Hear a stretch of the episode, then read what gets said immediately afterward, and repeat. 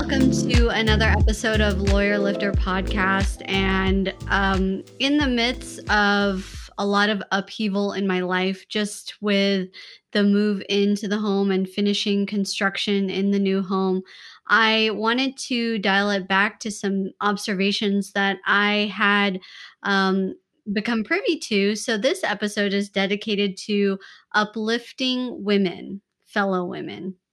And I have occasion to talk to actually not a lot of women who are um, contemporaries in my age bracket and in my uh, profession.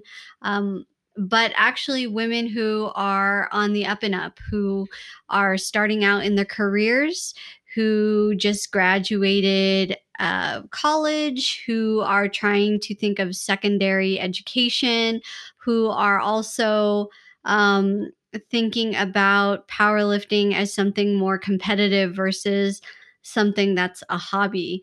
And I just thought about this special demographic and how one of the things that I really want to use Uplift for is not only a beacon for the little guy being the small business owners and just um, everything the the Davids versus the Goliaths that's always been the trajectory and the heart of uplift law but also as a flagship for um, women who are also in the minority women in general as a sex and also women who um, are not caucasian or just not um, uh, in that popular demographic and who are also eh, choose to run in an industry or industries that are still quite uh, male dominated because that's just my background. So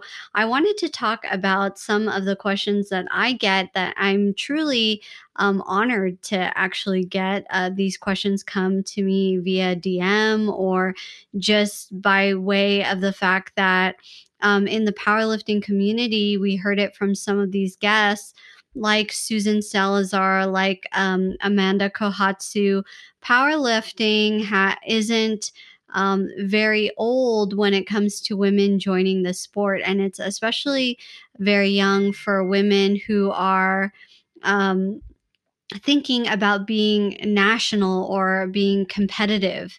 And so I train in facilities where there's actually, you know, I am the oldest or one of the oldest in any of the training facilities that I lift in.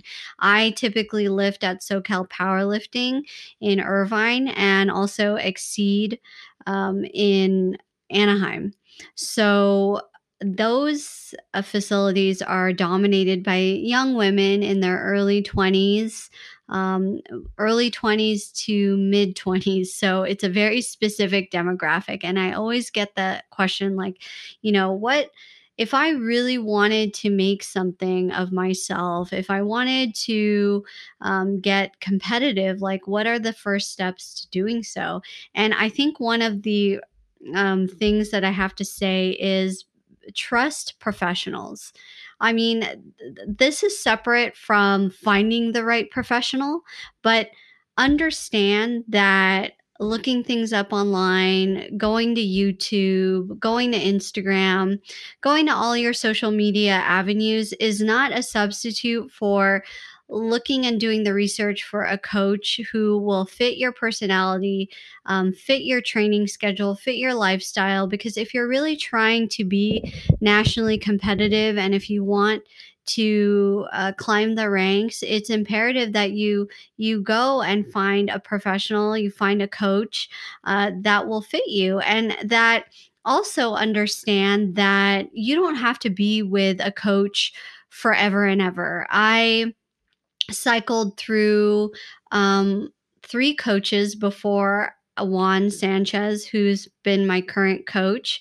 Um, and my first coach was a guest here, so Susan Salazar, very first coach. Then I moved to Max Aita of Juggernaut, and then Zach Bartel, who is the CEO of um, SoCal Powerlifting in Irvine, and then into Juan Sanchez, who sits at the head as the head coach of SoCal Powerlifting in Irvine as well. So understand that when you begin, know that as with anything, um, professionally and personally, you'll you will grow, and that means that um, sometimes you outgrow your coaches, and you need to be okay with that. So when you think about being competitive, also get into that mindset that, all right, I'm going to go get a professional and I'm also going to understand that that professional isn't going to be with me forever and ever and that's okay because as you progress as you get better as you find your groove um, perhaps the coach does not fit where you want to go. And that's very typical in uh, competitive powerlifting. So I the first step is go trust a professional. And then I would say um, if you are considering USA powerlifting, um, that is a two hour weigh in before liftoff.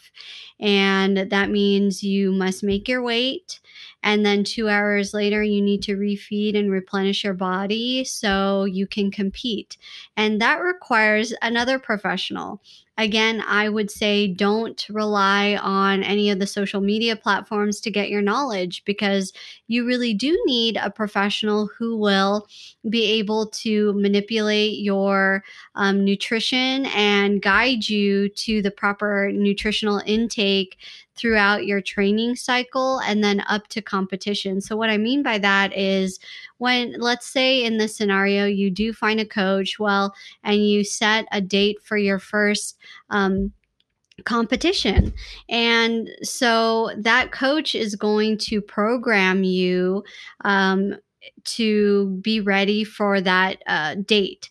The same goes with a fitness nutritionist, is that this person is going to follow um, your coaching program and make sure that, okay, well, I see that um, during this month you're really going to be hitting hard because um, maybe your competition is creeping up. So I need to adjust um, the macros, meaning the amounts of protein, carbs, and fats you intake to supplement or to ensure that your body is fueled enough to hit those training days. And also, it's really important for if you do choose to compete in this federation, USAPL, that you um, maintain a certain body weight or you're in striking distance from your competitive weight class.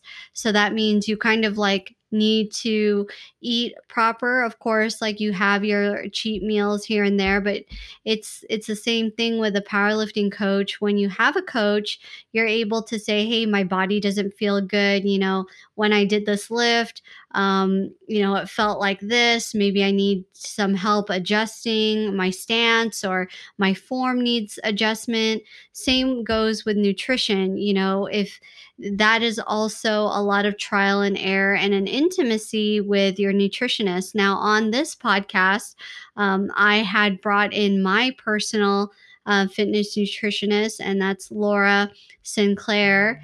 And she's been with me, I think, you know, I mean, I've lost count already, but we're for sure six to seven years going in. And she's been absolutely pivotal to my ability to stay healthy um, throughout training and also um, to making weight every single time knock on wood. And i've uh, i compete in usapl with that 22 uh, hour weigh in. I did begin at in USPA, which is that federation that does a 24 hour weigh in, which is you weigh in and then um, you get to refeed for 24 hours, and then the next day you um, hit the platform.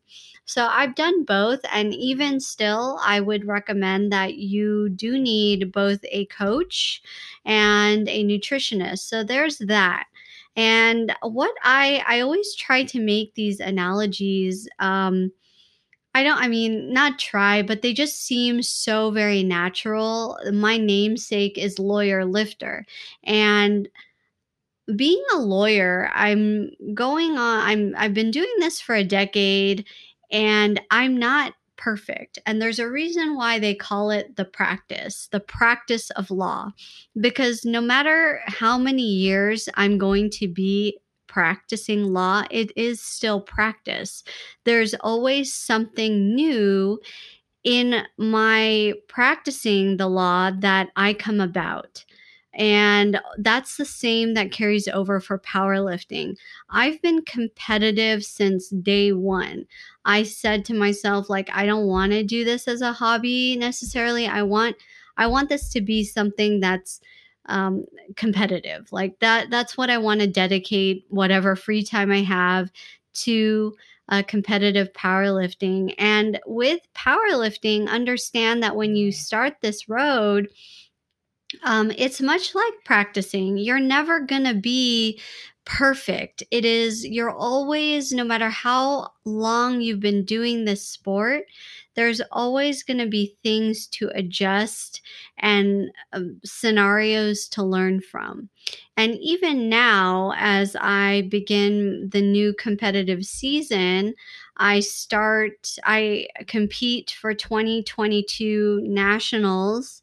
Um, and to qualify, get on the board to qualify on November 20th. So even still, I'm tinkering with my coach, uh, the basics, you know, like my back squat, whether, you know, my feet uh, positioning is good or you know my bracing my breathing there's those little things that can always be adjusted and you are always um, progressing and trying to get better so understand that competitive powerlifting is not you're never just going to be like I'm done. I'm I'm the best, like I'm good.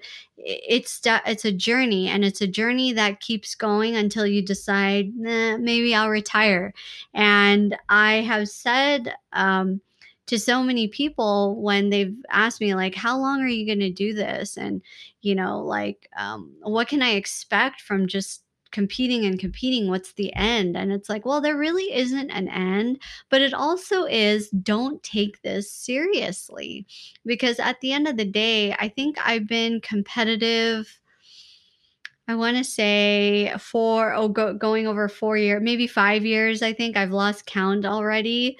But um, if it's not fun, then stop doing it. And there will be points in your competitive career where you just get too too into it and that happened to me personally i think my last nationals was in lombard illinois and i believe that was 2019 um, i was just burnt out from competitive powerlifting. And it couldn't have come at a more perfect time because, as you guys know, in 2020, COVID happened and there was absolutely no um, competition. So I needed that time to just not compete. Um, because it wasn't fun anymore. And it's not like powerlifting is ever, ever. I mean, people are going to be like, oh, Mel, that's controversial because there's so many people who are just yearning for powerlifting to be an Olympic sport. It's never going to be an Olympic sport. It's not. Um, and weightlifting's not even um, popular when it comes in in um in the Olympics. So powerlifting's just definitely not going to be a an Olympic sport. Also, there's no money in competitive powerlifting. I mean, it's difficult, super difficult. So essentially, what are you doing this for except clout, except rank among like a very specific community? You're doing it for fun. And I would say to anybody who's going to start this competitive journey that understand it's a journey that you can jump on and off of. And as soon as it becomes too serious, then eh, you need to reevaluate and jump off and take a break because that will happen. You will get burnt out, you will get, you know, tired and it's okay to take a break and also understand that it's not that serious. There's other ser- there's so many other serious things in the world. So again i know a lot of people are like oh my god how can you're this is you're saying like not to take powerlifting seriously? And it's like absolutely i'm absolutely telling you do the competitive powerlifting don't take it too super serial because it's not your end all be all. It's not your career. Powerlifting is not going to pay your bills. In fact, your other thing is the thing that's fueling powerlifting because powerlifting takes money. So you've got to get you've got to get your priorities straight and understand that, you know, it, maybe it's not like a hobby hobby, but it's certainly not your full-time gig and as soon as it becomes tedious, you have to reevaluate. Um, so that's the second thing. The third thing I would say to all the newbies out there who are going to um, start that competitive uh, journey is don't think that if you get all the gear, all the best, that that's going to somehow magically transform you Cinderella powerlifting. No, there is a quote out there that's like you can have $200 squat shoes and a 2 cent squat and that's absolutely true. Um, don't spend money on the latest and greatest stuff um, just yet. Why? Because who the fuck cares about your gear when you look like shit like your form is shit like you can't um, you're not doing much weight you know like i That's ridiculous. it's ridiculous.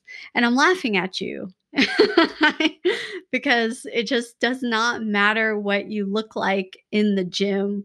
What matters is what you put out there on the platform. And that means don't spend all your money on expensive shit.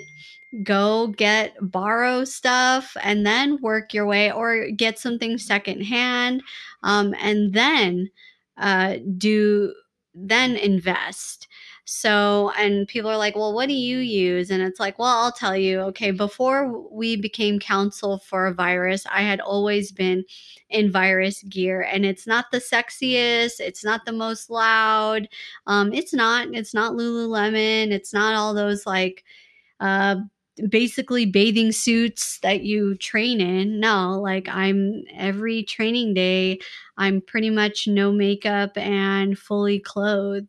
And, and I choose virus because it moves with my body. It's, um, it's just a bit, it lasts. And I've always been in virus since I, I started. So that's like five years. Um, so that's what I don in the gym. Um, I use Nike um, shoes for squatting weightlifting or shoes i the heels and uh, knee sleeves from a7 um, we are counsel for a7 and i find that their knee sleeves are very they're less expensive than the sbd brand um, i think that they just hug better. I welcome, I mean, you just have to try stuff. But again, I'm just telling you what I use. Uh, un- but understand that that don't go out and drop like hundreds of dollars thinking that that's the first step into your competitive journey. It's not. It's probably one of the last last things. I'm very superstitious when i compete so i might as well i like do the sign of the cross. I have lucky underwear. I like am very habitual when i compete so i like you know um, i don't like to change up um, my my gear because I'm superstitious. And so um, I will literally be in things until they're they're tattered because I think that they're lucky. so um, there's that. You know, with belts, power belts, like. I have gone through so many powerlifting belts uh, because it's just not a matter of what's popular, but a matter of what fits my body. And when you are training, your body you gets like recompositioned. Um, and so my body has changed where you know maybe i'm for a year i was wearing this kind of belt and then my body doesn't you know like I, my form doesn't go very well with that kind of belt. So i will tell you in the trunk of my car i literally have like so many spare things because just my training, my nutrition, and my body has changed over the years that um, I've had to do different belts. Um, so I started with Pioneer. Um, I moved to SBD, and right now I think I have a tapered belt because I have a small um, torso. And so it's very skinny in the front, but regular in the back. And I think that's um, Titan.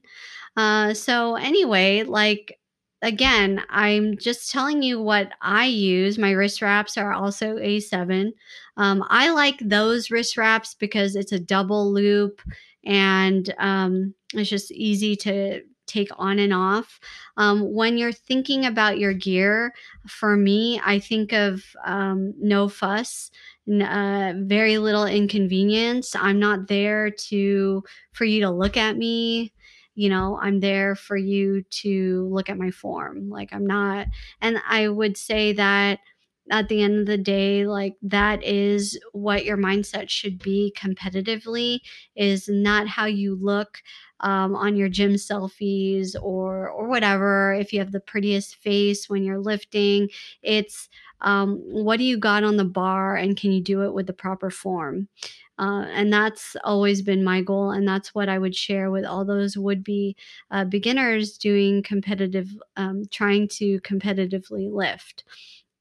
Um, so, those are my top three things get professionals, trust in professionals. Um, also, understand that things will change in your training where you will be cycling through um, professionals. And then also, um, don't care too much about the gear. The gear is secondary to your ability to lift the weight and to lift the weight with proper form because that's all those three judges will care about is what's on the bar and did you do it right not how you look so that concludes Mel's powerlifting tips on that end. And tune in next time because I do want to go over some of the questions that I get from young women who are wondering, you know, like I just graduated college.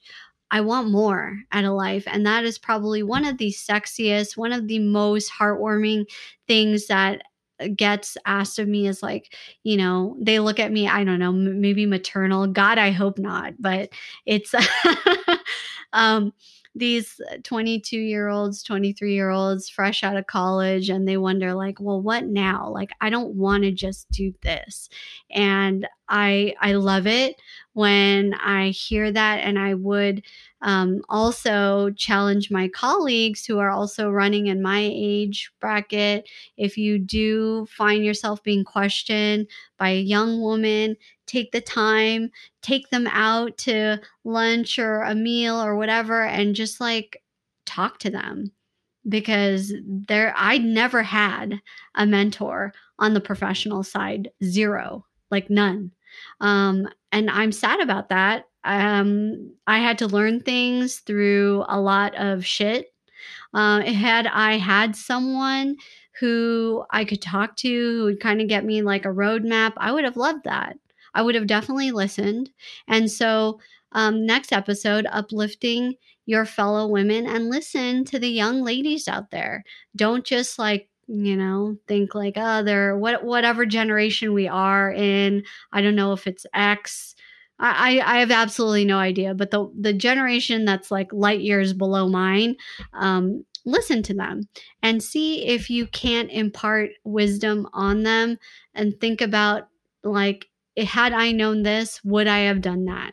So that's next episode, guys. Thanks for listening in. And I hope all you females out there who are going to embark on that competitive powerlifting take up these top three pieces of advice from Lawyer Lifter.